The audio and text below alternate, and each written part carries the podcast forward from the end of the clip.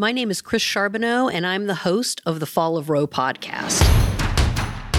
I'm a 40 year veteran of the pro choice movement. I have been the CEO of Planned Parenthoods in seven different states and have decades of experience in the pro choice realm. This is an unapologetically pro choice podcast.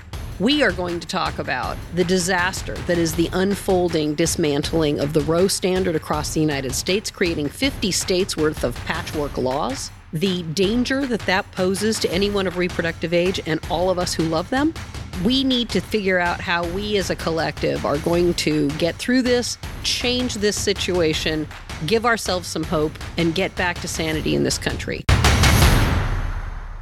Good morning, friends. This is Chris Charbonneau, and with me is the Reverend Monica Corsaro. Monica was Planned Parenthood's first affiliate based chaplain when we began to, to, try to cater to the people that had spiritual and other kinds of needs around their reproductive health care and access. And it was a true pleasure to finally, in our ranks, have people who could provide that level of counseling to people who are in various stages of crisis in their reproductive health decision making. And I re- just remember how shocked people were that Planned Parenthood would have chaplains. And since then, Plan- uh, Monica Corsaro has gone on to be a chaplain for various universities and and um, other church concerns. And so with us today is Monica Corsaro to talk about the role of ministers and chaplains historically and going forward in the fall of Roe. Monica, welcome. Thank you. It's so good to be here this morning. Terrific, terrific. So, you and I both know in the history of the pre Roe movement, there was a massive group of clergy people who were being helpful to women who needed to find an abortion in various places. So much so that an organization called the Clergy Consultation Service began in 1967 and continued well into um, the post you know roe decision days to help women access abortions tell me because you and i are not of an age that we would have been inventing that in 1967. But um, what do you hear from colleagues about what that was like? Because we know some people who were around then. Yeah. And un- unfortunately, we're losing them, you know, due to time space continuum. But I just was doing some research on it for a commentary I did back back on the prairie. And these were folks who did not think of themselves as heroes or sheroes at all. They were very pragmatic. And as some of the founders said, we, because back in those days, clergy were called in and they're getting called in to do the last moments of someone who is dying from a botched abortion. And so all of the sudden, we have clergy, both Christian and Jewish, who are becoming crisis counselors and death counselors, for lack of a better word. So just kind of out of pragmatism, they're like, we're not going to do this anymore. So they they sought out, reached out for doctors. Um, in the, the reading that I was uh, doing said who were willing to do legal and illegal procedures, you know, depending where you were. And of course, it was international, meaning folks uh, from New York took people to Canada when needed. We here in the West know about the weekenders that were taken to Japan mm-hmm. and back. But in the interviews of the folks that I saw, and these, of course, because it was a different time, these are men these are men who are taking it upon themselves that this cannot be happening. But what I'm impressed with, Christine, is that none of them thought of themselves as over and above, no, this is what we do.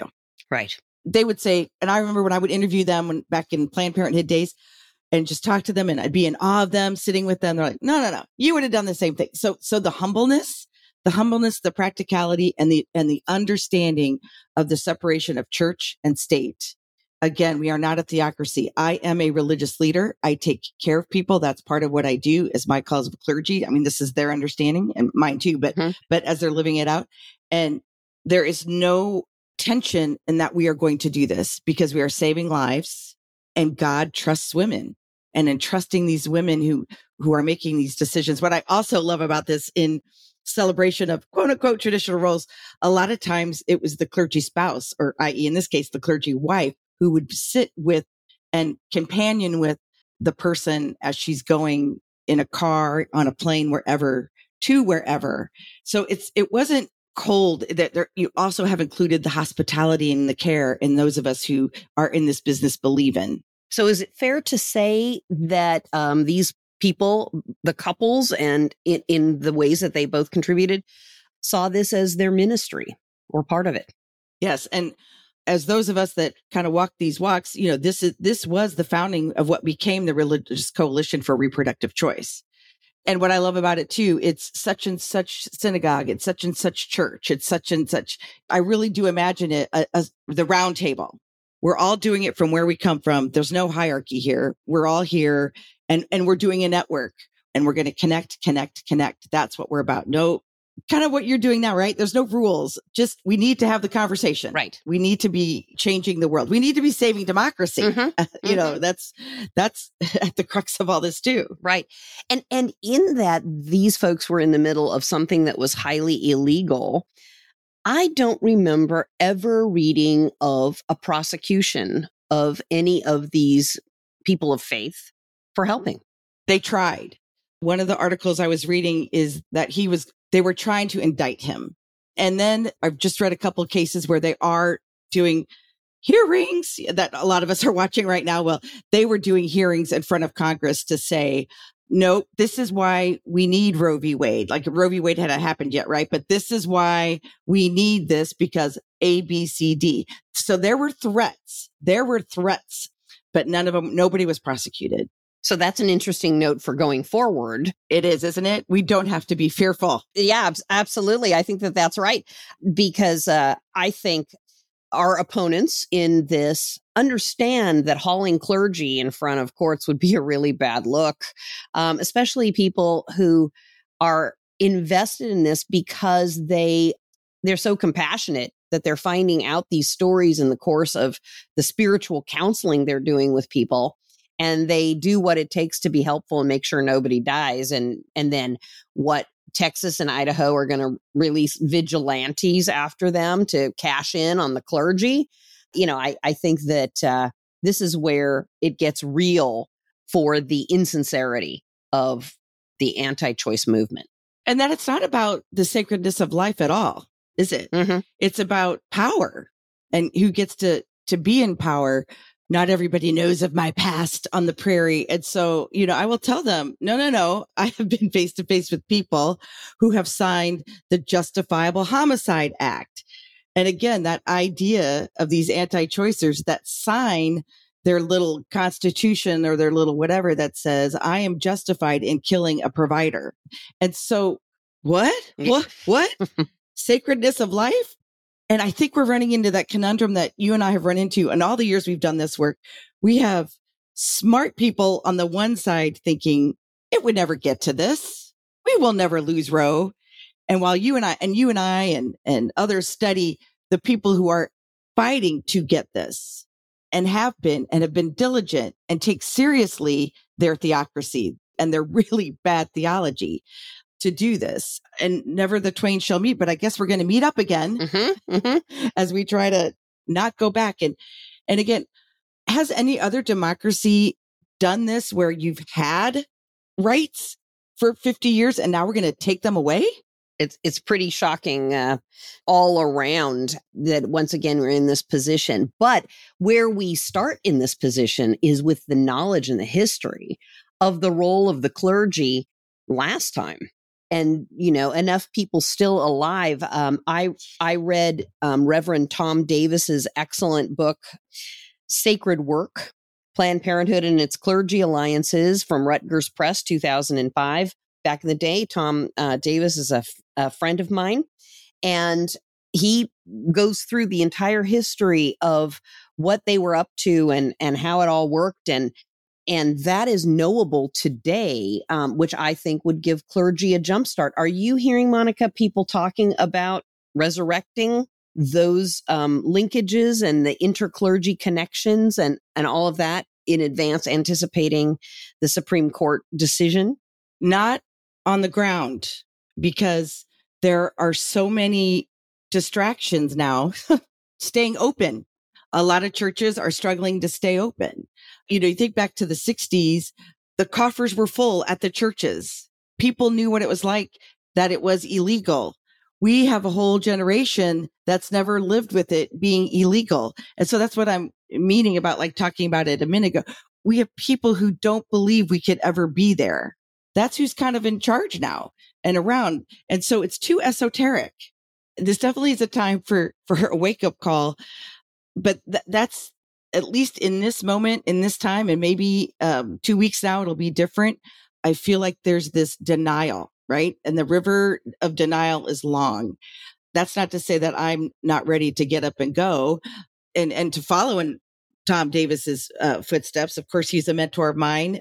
I think he ends the book with you and me, like with, with, and now and now Uh-oh. we have the first chaplain of the. Fa- we are definitely in there. Um, he he told me so, but no one's reading the book, uh-huh. right? No, no. I mean, that's it. People don't know history or her story, and, and we have to first tell the story and say, no, we will not have this. I think the right has taken again the microphone, the pulpit to say, to be a true Christian, you have to believe A, B, C, and D.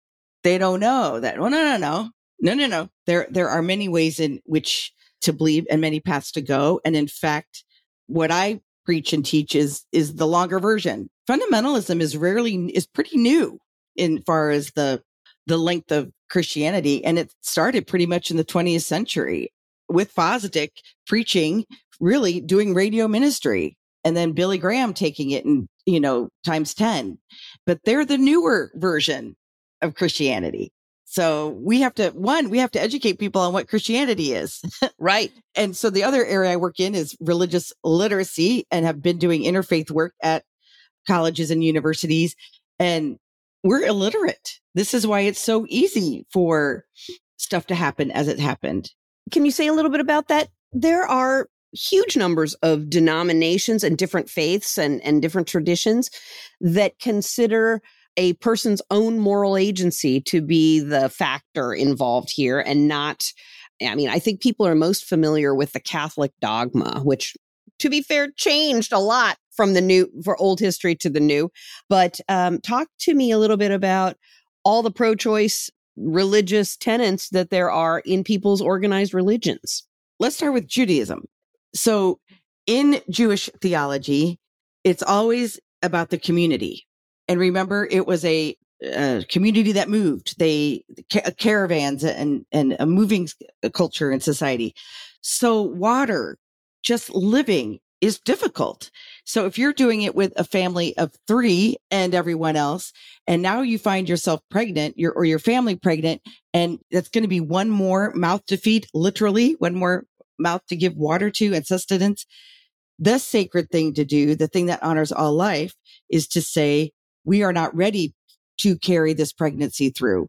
And in fact, at the quickening, that's when it was allowed, which, which you got to love these ancients because that's pretty much the majority. You know, you don't, you don't go past the quickening, right? You, we, uh, abortions, we do up to 12 to 14 weeks, right? I mean, in most states, except for the ones that we the to go the exceptional past, ones yeah right. the exceptional ones so so even the ancients got it they got it. Hey when there's some kicking but before that we have a chance. And in fact that will be a blessing. We know we will have a chance again to have a child and that child will be blessed.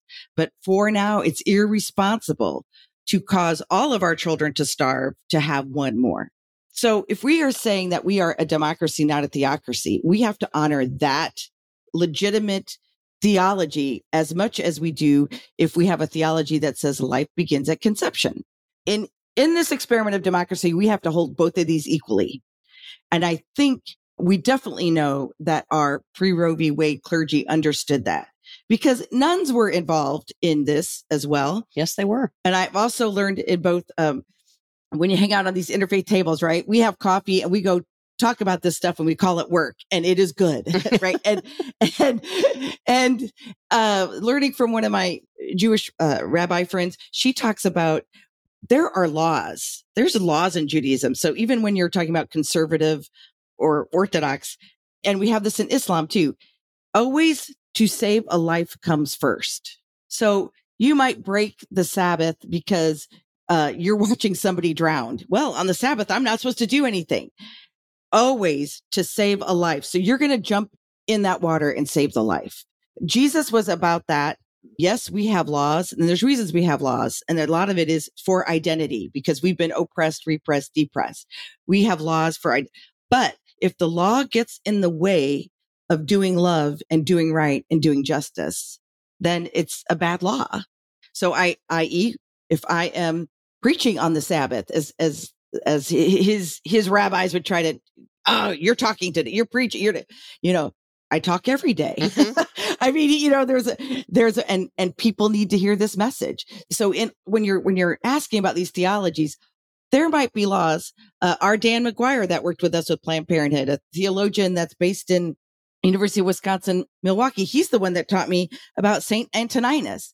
And he's the one that taught me, a former priest who's now um, an academe. Uh, he taught me uh, Saint Antoninus was this patron saint of abortion. And what I love him to say is in Catholicism, you have the majority report, but there's always a minority report. Probably like every organization on the like planet. Every organization and that we honor. Now, and where do we get universities from? We get universities from Catholicism, the idea that we are to gather together to share ideas. What's happening now, right? We're saying religious freedom means I get to live my patriarchal, I'm right, you're wrong, and nobody else. So we got a lot of tables we need to organize here to help people understand that religious does not mean I get to believe what I believe and tell you what you believe. Mm-hmm, mm-hmm, right. Which is what's happened to women's body autonomy because I, I am right because I have God. No, no, you're wrong because I have God. right. Right. No, but I mean, it becomes a, a really easy way for people to manipulate others because we, eh, we have become illiterate as far as religion's concerned. And, and you, I remember you and I had a conversation and it, it, was it was people struggling accepting me in the Planned Parenthood world. And you were like, Monica, this is the thing about folks. They think they have an astute understanding of Christianity because they grew up in a particular sect or a particular denomination. And so they've left it because they don't, it doesn't agree with them or their thought process. So they don't know what they don't know. Right. Like all the other pro choice or at least pro individual decision making theologies of all the other organized religions. Right. They may choose, and we talked about that, like, no one's going to diss a Muslim. They're just going to honor because they're only learning, they're only learning in that part of Islam and they, they don't have enough um, history with it like they did with their particular Christian church that they are unhappy with that they think is all of Christianity.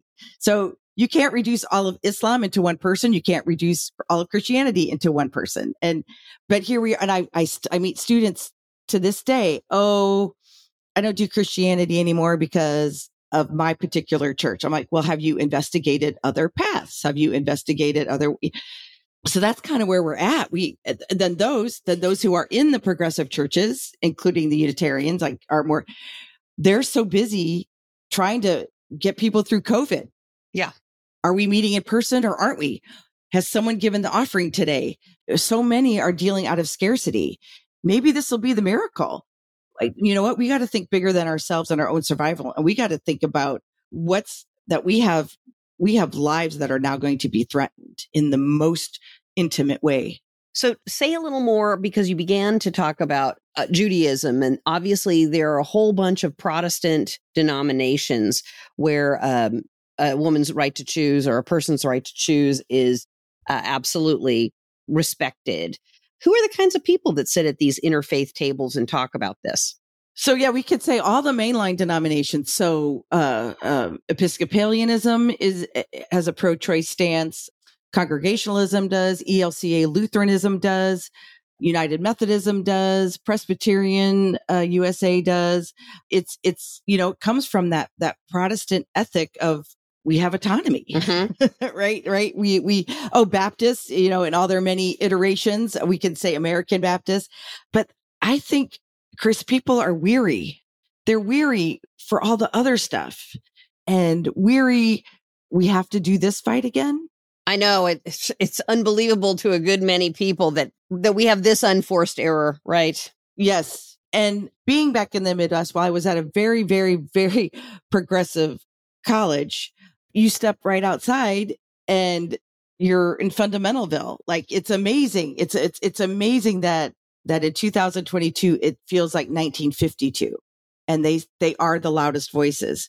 So that doesn't mean I haven't organized. I definitely have organized and I have an interfaith table. We meet. Well, in fact, in fact, they're going to have to meet today without me today at 3 p.m. But, um, where we keep this and other stuff on the table.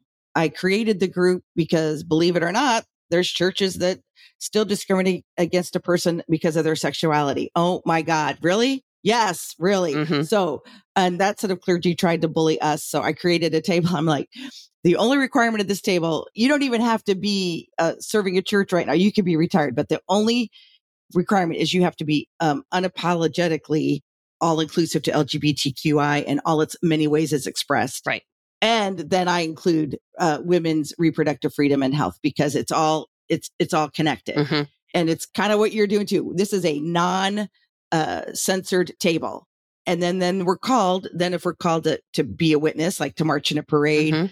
to write a letter to a right wing Christian group that tries to get into the high school and call it a democracy day, we, we say, no, you're not allowed. So I think it's going to need to be again those tables that are getting created, but from the ground up, because here we are in this day. Remember Deb Haffner? Mm-hmm. That group is debunked now. There is no um, sexuality, religious kind of go to think tank. They went under. And so there's a silence that needs to we need to fill up. exactly. Well, to that point, Monica, there is Texas, of course, is, uh, and now I guess Oklahoma are the only two states where they've had the nerve to fly in the face of an existing um, Supreme Court rights guarantee, which, believe it or not, Roe v. Wade still technically stands until we get this decision out that we saw a leaked version of. And um, there is a minister, Daniel Kanter, senior minister of the First Unitarian Church of Dallas, has called what they're doing in Texas uh, in terms of anti choice legislation and all of that a war on the poor. And this reverend runs a multi faith chaplaincy with Christian and J- Jewish clergy. Sounds like Monica Corsaro, but in in Texas, in Texas, and um, and Reverend Kanter takes 20 women a week to New Mexico quite openly to make sure that they can get their abortions. And he does this in the face of having an existing law that would allow people to tag him for this and and potentially get $10,000 although I'm not sure that um, the $10,000 thing will hold if the procedure is not done in Texas itself. I think maybe that's the the problem that they have. Um, so uh, Reverend Kanter's doing it, and I suspect that in states as they flip over like this, the states that we know are going to instantly become anti-choice have bans on women's bodies in the the minute that Roe gets overturned. They will start to put this forward on their tables and and their the priority lists because these are people who minister to people in crisis and they would know i'm definitely going to uh, get in touch with him and ask him how how it's going this is a man speaking up to the man mm-hmm. mm-hmm. right mm-hmm. and God bless him, you know, Absolutely, and and yeah. may may she pour lots of blessings on him, right? like, and just to keep it all balanced here. And I love it and I'm hoping we can do the same thing. I'm I'm watching in Illinois right now. We're just like Washington. All the states around us will be in trouble, right? They uh, Missouri, Indiana, Iowa, and already uh, down south by St. Louis, that clinic is uh, on the East St. Louis side. Uh, you know, is already inundated, and so we're going to need us to be doing this and standing at the border and going come on. But what I love is that it's a man. And I, uh, you know, we women sometimes forget that men do care about us and this. Mm-hmm. And especially the good ones, I can definitely stand side by side with. And to honor that this is heartbreak for them too, because this is their mother, their sister, their spouse. And if we believe the texts, the universe does not want the poor to suffer. Mhm. And we all know, we all know that, and let's say this to the universe abortions will continue to happen in the United States. It will just be those who can afford them. Women who cannot afford to do what you'll need to do to get your illegal abortion will die. And those will be women of color and poor folks. This is a theological crisis that if my colleagues and my friends um, sit by and watch this happen. So I'm hoping we keep talking, we keep telling, but do you find people in denial? Yes, yes. I, because I mean, I think, I think there's the intellectual part where we all sort of knew this could happen, and we watched the Supreme Court thing, and everybody sort of followed that along. There's just a piece in many of us that that sort of sat back and thought, surely we're not this stupid. Surely we have not taken leave of every common sense. And that's the part where I think people find their incredulity is that apparently we are this stupid. Just stupid. And, and, and that's a little, you know, I mean, for people who believe in American exceptionalism, that the trajectory of, of a, a country based on an idea, you know, of democracy, like, like, um, the United States would suddenly careen its way back into some sort of Christian nationalist nightmare is sort of unthinkable for the for the folks that sort of have the historical worldview that sort of every day gets more progressive than the day before. Every day sees more justice. Every day and and those optimistic among us do do quote the great you know racial equity leaders who say you know the the arc of history bends toward justice. And i think we believe that fundamentally but to see us dogleg like this into a prohibitionist hell because it serves a tiny tiny tiny political minority that's i think the part that challenges people that we are both that stupid and that we have allowed a tiny minority of our country to drag us into this and affect our neighbors in Canada and affect our neighbors in Mexico and create a nightmare for a healthcare system that's already overburdened with a pandemic. That's a, the part I believe that people are having a really rough time with. Yeah, I'm I'm trying to figure out how to not scare us, but I think we need to scare everybody. Mm-hmm. uh, as you know, I, I came to celebrate this this weekend, a good friend and uh, revolutionary, and I came to soak it up and to be in in spaces where I can have these conversations, and then that I can then go back and see what well what do we need to do here, and I do actually have people waiting for when I get back that are in this to win it, and how do we connect up the country, especially now when it's so easy where any of us can sit in any room at any moment and go, all right, and let's go state by state by state by state and see how we're going to help take care of our citizens. So there are people waiting and wondering, and maybe, maybe we got to come up with a to-do list. I know people are overwhelmed with COVID, with, uh, with their own economy, with, with to work or not to work, to travel. Travel is a pain. Like every, you know, we, we have those of us that are paying attention. We're watching these hearings and we're all, we're all going, well, it's right there and we're going to see nothing happen probably. Like we're dismayed and depressed about the gun situation in the United States of America. Like we, you know, but you know what, Chris, we've been talking like this for 20 years. Remember 20 years ago? Oh, it seemed like it's so quaint now just fighting Bush.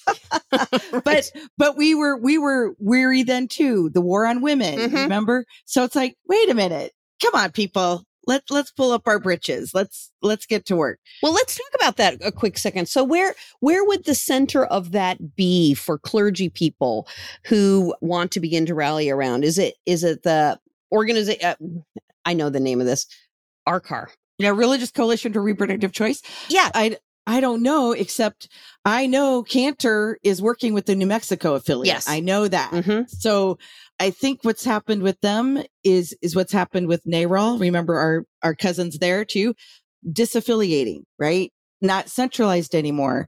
So maybe we use that to our advantage and we all just hey, my friends in New Mexico. Hey, my friends in Ohio. Yep. Hey, my- People start reaching out to other people. And we're we're this time um, there's a lot of social media.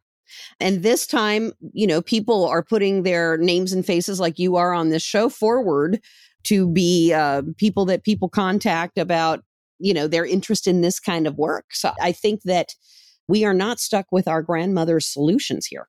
No, and if anything, um, and and this is this is how I think. I think a lot of us think this way that have a more grown up way of doing theology in the intersection of the life we live, and what are blessings and what are moments that we could have learned out of this disaster that we've just gone through called COVID. And one of them is we all know how to Zoom now, don't we? we all know how to. we we do not have to have a conference to get it done. Right.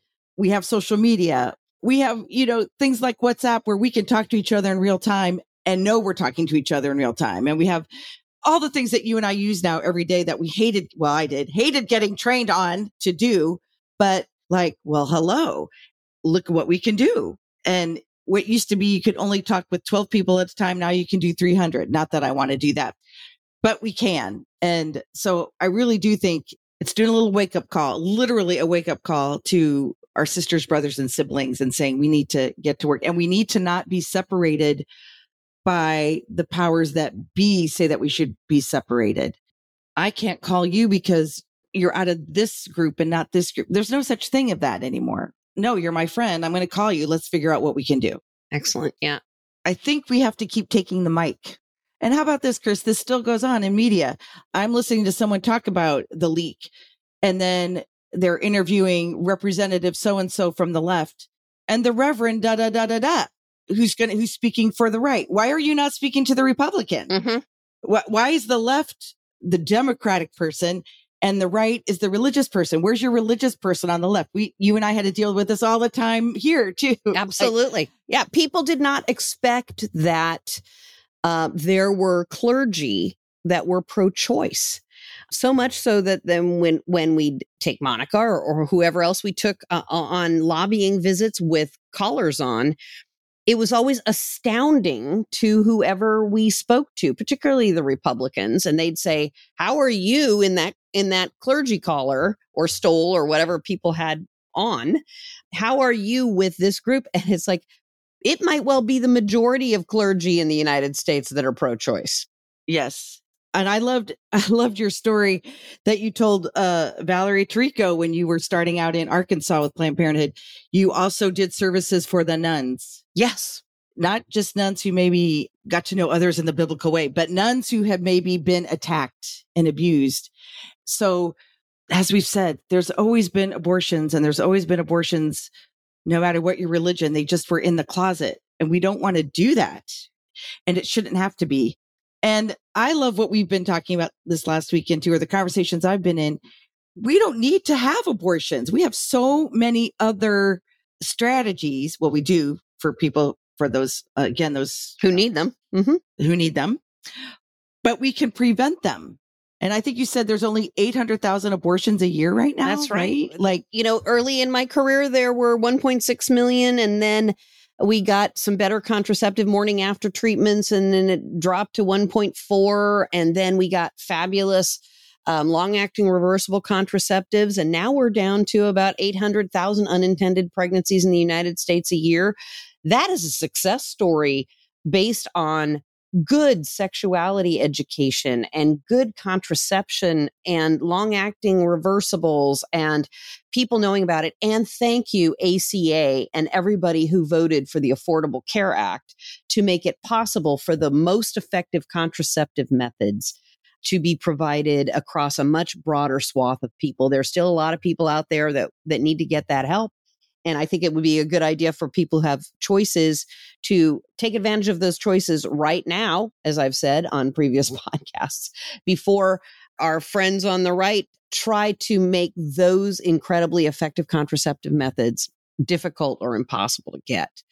And so, you know, we, we already know that the next goal is Griswold v. Connecticut. They're not going to stop with Roe v. Wade, you know, because you can't control women until you control whether they control their fertility. And we all know that the LGBTQ community would be hanging by a thread as well in terms of marriage equality and a variety of other progress that have been made. And Monica, I think the clergy is concerned with all of this, right? That's the flock. Yes. I think they're tired and we and so that's where I'm at with them. It's like I had I had one clergy friend that used to say when when people would try to organize us, right? Like uh, if a labor person's coming to us saying, "Will you sign this? Will you do this?" and he's like he's like, "I've got 125 things on my list. You're 126. Tell me why you should be number 1." That's where we're at. This is number 1 because like you said, it affects everything else. And and, and, and we have to deal with that P word privilege. We have so many who are retired now who have the time. They don't have to worry about a church firing them or anything. And uh, I'm going to be reaching out to those folks because it's those folks that introduced me to the movement to to begin with. So when they were in their 40s and I was, you know, a, a college student. So I think there's ways to go about this again, look at the world we're living in. Like we were worrying about COVID. Yeah. But we've done this before. We've done this before. We've been in crisis before.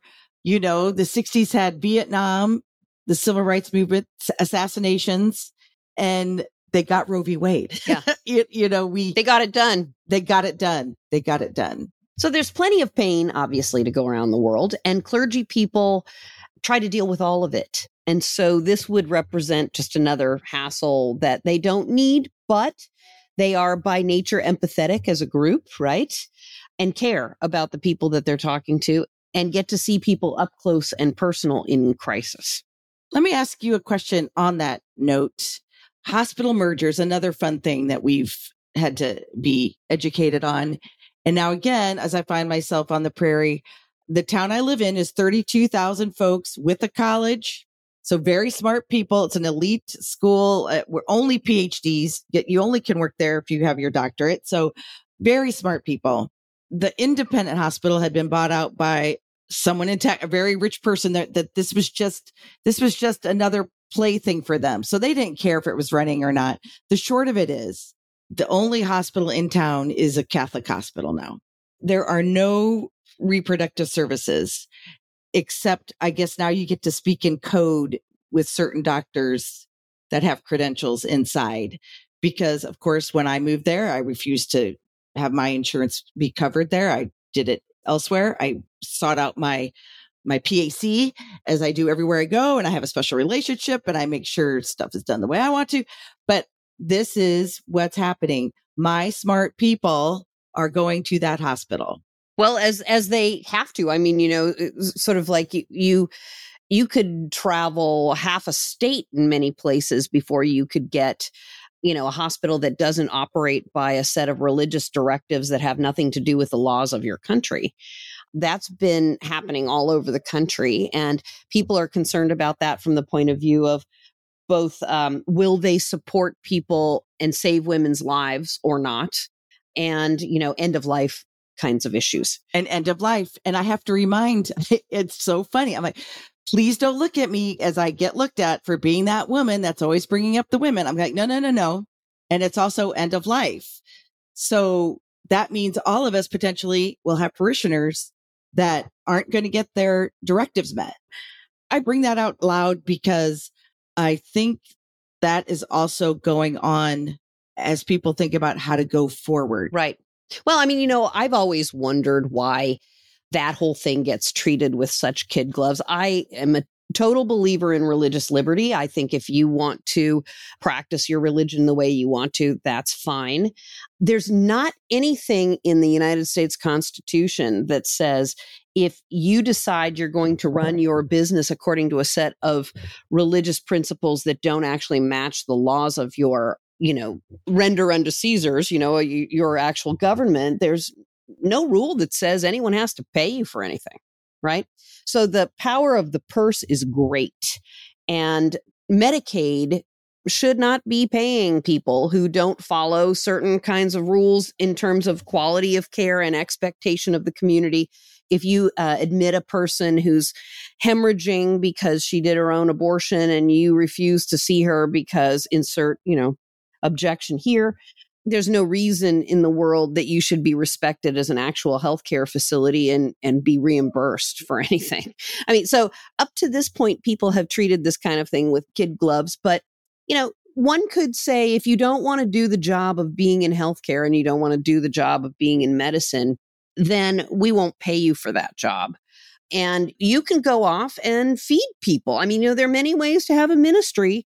You know, you just don't corner the market, and we don't allow you to corner the market in such a way that people have to be injured and maimed and you don't help them.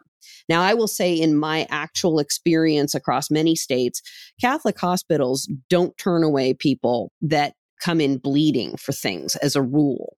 They ha- do, however, often make make us get to that point, and so complicate the healthcare problems that are going on.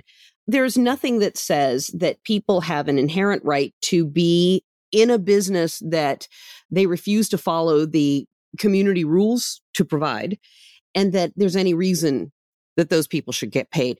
I mean, you can do it as volunteers if you want to. You can do it completely untethered from, say, a Medicaid system or a Medicare system. And I think that uh, that's where the rubber needs to hit the road. If you are in a state that supports Law X, um, the woman's right to choose, and you just are, you know, you've bought up all the hospitals and you just refuse to play, then I think that there should be financial consequences to that. And I think unapologetically so. This is a, a pluralistic society. We didn't all sign up for those religions. I don't think there is a particular way to stop people from buying a hospital because of their beliefs, but um, you sure don't have to do business with it in the same way that you would an organization that actually takes care of all the healthcare needs of the people that they see or like you said, it sure seems like you could create some legislation, create some regulation. The beautiful thing um, in my little my little burg that I live in is um, our mayor is Jewish and is very aware of such things, and that's interesting. That's a good that's a good word because I you and I know um, definitely these hospitals have been taken to court, but it seems like then there's no follow up, right? Well, I mean, I think for all the reasons that we put our country together as an idea that there should be religious freedom, those folks have religious freedom too. Where it comes a cropper, I think, is sort of this, and you all need to pay us for it. And you all need to give us financial incentives to set up a situation that doesn't serve people in these and such ways. It's like, yeah, no, that part is a bridge too far. And I will say that I have worked closely with a lot of Catholic entities that have done some excellent work on HIV AIDS. And many of them are even very good at, at the end of life things. It was sort of less the hospital getting involved in that and more, you know, family member who can't let go of their loved one that is actually in the process of dying, that kind of thing. But if we were to ever run into, we won't take care of this woman properly because she is in this condition because of her abortion, I would personally figure out how to fund a way for that hospital system to be sued for medical malpractice and patient abandonment. Just so that we're all clear, there are lines that can't be crossed here. And I think it's in, incredibly important that um, we understand the limitations of who gets to put what ideology down anyone else's throat. Yeah. In the name of because we serve the poor or we serve everybody. It's like, no, no, no, no, no, no, no, no. Right. And somehow we, I want to help empower people like in the hospital case or or even let's do we could do macro and micro so as you and i know a hospital cannot have a conscience but yet they get to write in conscience clauses yeah but, but you, and, but and let's I, stop let's stop yeah. there for a minute because a hospital can't have a conscience because only people have consciences, right? Consciences, and, and yes. they have argued successfully in many states that that entities can have consciences. I mean, this is an extension of this idea that corporations are people. Thanks, right. Mitt Romney, again for that, you know, gem. Um, so they're not only people, but they're sentient people, apparently. And therefore, laws need to be written that blanket cover that. And the reason that some hospital entities go for these, you know, conscience clauses that affect an entire corporate structure is that, you know, 80% of the people inside that corporation wouldn't buy off on that if you couldn't have the corporate overlay on top of it. So there are no Catholic hospitals where all the providers are Catholic. And there are no entities where everybody agrees that you shouldn't take care of this young woman in this way. All the doctors want to do is take good care of people, and they know often what that entails. And so it allows for a corporation to exert the dominance of whatever that the owners want over that of the conscience of the individual providers on the ground eh, who are seeing the person and are trying to to help them. And to that point if in fact something goes terribly wrong in those hospitals, those corporate structures with all their feelings will turn against that provider in a heartbeat and say, well, you know, really our thing was just a suggestion. You're the one that didn't take care of her and now she's, you know, dead and that's your fault. Um, so don't imagine for a second that if you work in one of those settings, it provides you any protection if this really hits the fan. Yeah. And I feel like I need to be the one that sits with the person in the hospital that that hospital is saying it's because of our faith you can't get services. And then it's the, but then you're saying to that person, but so then my faith isn't important. That's right. Or, or when people say to me, well, I'm religious. Well, so am I. Mm-hmm. So how do we deal with that? Mm-hmm. and, and, and a whole people, and especially at the other tables I'm at, we are an interfaith country now. We are not God bless America Mhm. anymore. Mhm. Not that we ever were, but anyway. So that adds to this conundrum as as we need to start our new consultation network. It's going to be a network that looks very different. Yes. First of all, it's not all men, although they're welcome, right? No. That that's right. That's right. That's right. As long as they follow and follow my directions. But Um, that's right. It- but- it's but yes. from every faith and and isn't that in some ways um isn't that some ways a massive advantage that you know you're really reaching out into a lot of different faith communities and there are those possibilities of people really working together on a real project that really matters to a lot of people's lives and the academe in me says this is this is one last breath of supremacy patriarchy doing their last tough because they know they know that the united states is this wonderful place of I, I like to say it's a rainbow coalition in every definition of the rainbow. Like where people come from, who they love, what they do, what religion they are, brown, uh, black, white, everything between and beyond. And it's a, it's a beautiful thing. And we just got to get there with, with as less lives being lost as possible. So that's, that's sort of what gives me hope when I'm like, oh my God, you know, that really so many of us, we get to be in so many circles where it truly is the America that our parents immigrated to be here for, right? So it's there, it's there. And so many stories of I have so many Muslim women that I students that I got to work from with from Pakistan who love the states because they're heard and they're respected.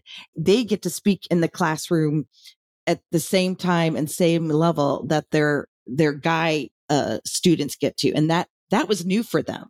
So I kind of feel like we are this great democracy, so we have some responsibilities to keep it so, so that we can keep having the next um, PhD from Pakistan here who who might get us that better better way of doing a delivery for our uh, contraception because she had an opportunity to come here to study to be heard and be taken seriously as she is.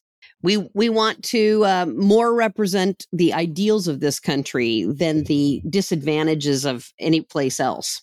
Yeah and and that's what i remember when i'm feeling down and out. I was like wait we still have people who are fighting to get here to be able to have this discourse, to be able to talk and not get killed, right? To be able to express themselves, to be able to have this beautiful thing called freedom of speech, but which I always say, which also has responsibility.